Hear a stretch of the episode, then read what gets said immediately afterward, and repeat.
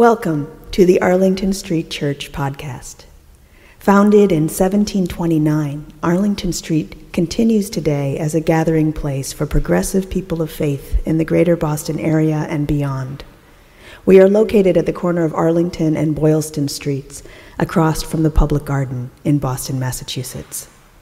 Please visit ascboston.org for more information about this historic Unitarian Universalist congregation. Arlington Street Church, gathered in love and service for justice and peace. It's been two weeks since I took a vow of silence. Author, chef, and Tibetan Buddhist practitioner Kimberly Snow writes, and as far as I can tell, no one has noticed. When people come into the kitchen here at Dorje Ling, I simply nod as they talk, sometimes murmuring, hmm that neutral little sound that expresses so much and reveals so little. I can sense my reputation as a good conversationalist increasing daily. When I first went silent, I kept fingering a pad and pen in my pocket, planning to write silence or maybe silent vow. But I've never had to bother. Today, I stand by the big Hobart mixer, dumping in flour and salt, listening to its steady drone, hearing it for the first time as a sculpture of sound rather than an irritating noise one must talk over. The slosh, slosh of the dishwasher, the hiss of the burners, the controlled clamor of the fan in the hood of the stove all have become my allies in a world without speech. I remember the long Sunday afternoons in South Carolina when I would hide under the giant ferns and listen to the streams of talk from aunts and grandparents, all mingling into a living river of familiar voices. It seemed normal to me that the same tales with the same digression about who was kin to whom would be told over and over. I took it for granted that when a gap opened, someone must rush in to fill it up with words, sounds, stories. As I listen now to the kitchen machinery, my body relaxing into mechanical rhythms, I feel no urge to add my voice to the clamor of the world. I've come to see most talk as a sort of verbal, va- verbal littering that blights and obscures the vastness of the landscape. When talk is happening, other things don't happen, can't. These other things are what I am after. And I'm not about to start talking again until the silence has done its work. Even then, it will take something truly substantial to make me speak. We live in a noisy world. And in fact, people have been complaining about it for all of recorded time. The Epic of Gilgamesh is the oldest surviving literary work, composed nearly 4,000 years ago in ancient Mesopotamia, today's Iraq and eastern Syria. In it, the deities grow so tired of the noise of humanity that they send a great flood to wipe us out. Researching her book, The Soundscape of Modernity, Princeton professor Emily Thompson found descriptions in early Buddhist texts describing big city noise circa 500 years before the Common Era. Elephants, horses, chariots, drums, gongs, and people so noisy. And in his The Plague of City Noises, published in 1896, New York surgeon J.H. Girdner cataloged the cacophony of horse drawn vehicles peddlers, musicians, animals, and bells. Throughout time, everyone's complained about the noise. And it's only gotten worse. More cars, more planes, more ubiquitous TVs and speakers, more whirring appliances, more buzzing and pinging gadgetry. Across Europe, an estimated 450 million people, roughly 65% of the population, live with noise levels that the World Health Organization deems hazardous to health. Composer and environmentalist R. Murray Schafer did a study of emergency vehicles, which have to be loud enough to break through the din. In 1912, a fire engine siren reached up to 96 decibels at a distance of 11 feet. In 1974, it was 114 decibels. In 2019, it was 123 decibels. 96 to 114 to 123 might not sound like much of an increase, but decibels are measured on a logarithmic scale. So 90 decibels is actually 10 times the sound pressure as 80 decibels, registering roughly twice as loud to our ears. The world is getting much, much louder. Adding to the din, there's a second kind of noise informational noise. Several years ago, Eric Schmidt, who was then CEO of Google, estimated that every two days we were creating as much information as we had in the time between the dawn of civilization and 2003. Every two days. The updated number is that we are now bombarded with five times as much information as we were in 1986. More and more stuff competes for our attention. Obviously, some of it is a blessing digital contact with faraway loved ones, the opportunity to participate in hybrid services and gatherings throughout the week, streaming movies. But while the data increases, our capacity to process it does not. Here's my favorite quote about that. Speaking about 50 years ago, scholar Herbert Simon said, Information consumes the attention of its recipients. A wealth of information creates a poverty of attention. Which brings us to a third kind of noise the noise inside our heads. The noise outside amplifies the noise inside and colonizes our attention.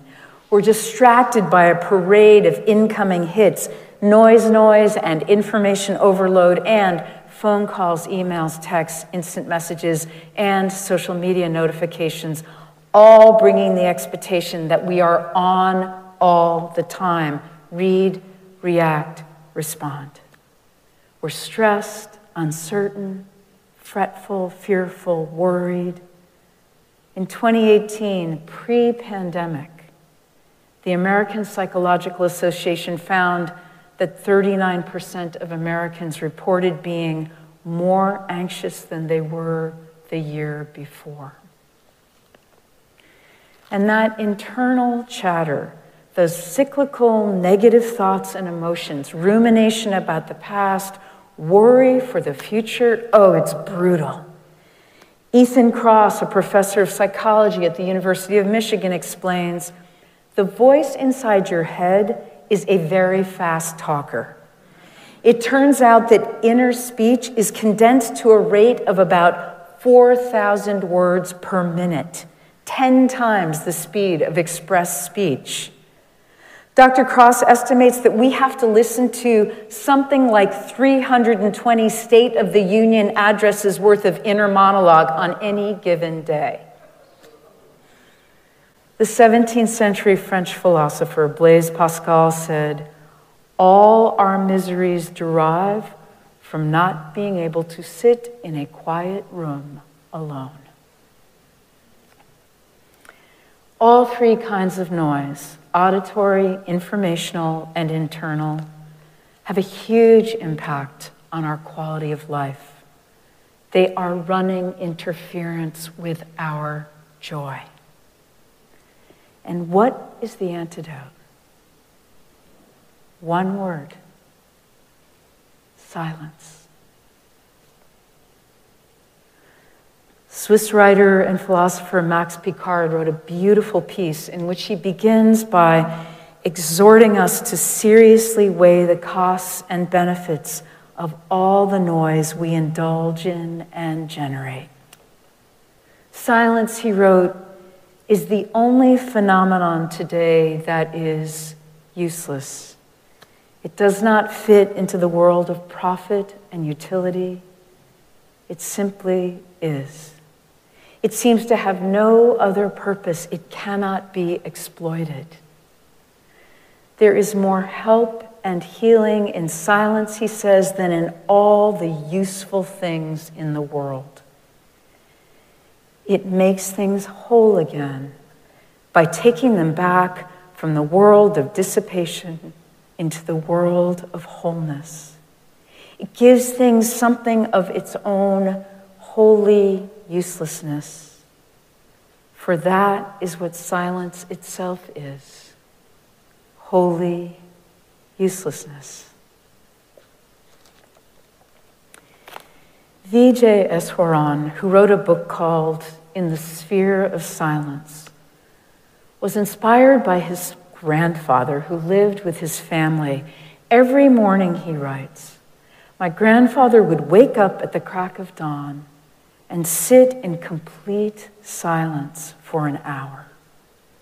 Even as the rest of the household stirred awake and the various morning rituals unfolded around him, he stayed still and quiet. Nothing could distract him during that time. He called it Mauna Vratam, meaning silent fasting, a ritual of meditative silence long practiced in Indian Hinduism. He believed that abstaining from speaking for a set period each day brought him inner peace and made him a better listener. The guidelines for Mauna, the Hindu vow of silence feel very accessible and helpful. The idea is to choose a realistic period of time. 10 minutes would be a good place to begin. And take these four easy steps. One, stop talking. Stop talking. Stop all the verbal and nonverbal communication Put your devices down. Two, introspect. Watch your mind. Three, allow your physical silence to become silence of the mind. Allow your physical mauna to become mauna of the mind. Just be mindful. And four, allow Mauna to work its magic. Don't force it. Don't wrestle with your mind. As you keep silence, open your heart of compassion. You will begin to notice the noise in your mind without emotion or judgment. Mauna Vratam when you choose to speak again, you will notice increased willpower. You will feel less irritable, less tendency towards impulsive speech. You are a better listener and more articulate. You are at peace. The Roman statesman Marcus Tullius Cicero, born more than 100 years before the Common Era, wrote Silence is one of the great arts of conversation.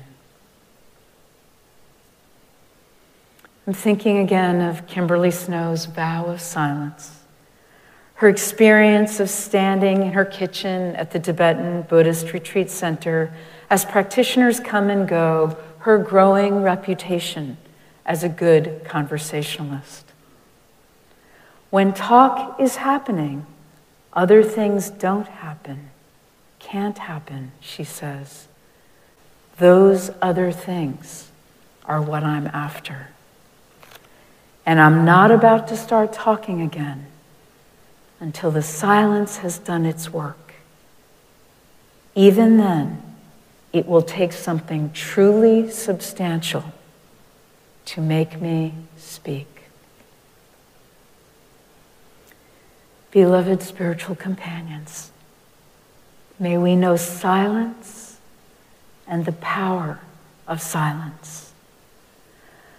Let us allow silence to work its magic in our lives. I'm going to invite you to take a deep breath and breathe with me for a quiet moment now. This is Chilean poet and diplomat Pablo Neruda's Keeping Quiet. Now we will count to 12 and we will all keep still. For once on the face of the earth, let's not speak in any language. Let's stop for one second and not move our arms so much. It would be an exotic moment without rush, without engines. We would all be together in a sudden strangeness. Fishermen in the cold sea would not harm whales, and the man gathering salt would look at his hurt hands those who prepare green wars, wars with gas, wars with fire, victory with no survivors, would put on clean clothes and walk about with their siblings in the shade, doing nothing. What I want should not be confused with total inactivity. Life is what it is about. I want nothing to do with death. If we were not so single minded about keeping our lives moving and for once could do nothing, perhaps a great silence might interrupt this sadness of never understanding ourselves and of threatening ourselves with death. Perhaps the earth can teach us as when everything seems dead and then everything is alive. Now I'll count to 12 and you keep quiet and I'll go.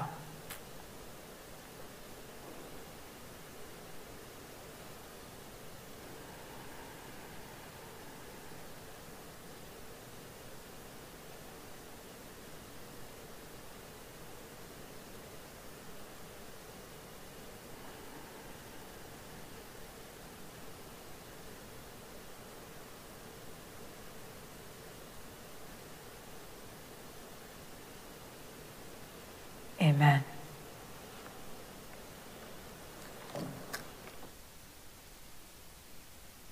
And now for our benediction, I invite you to put your hands over your heart in namaste.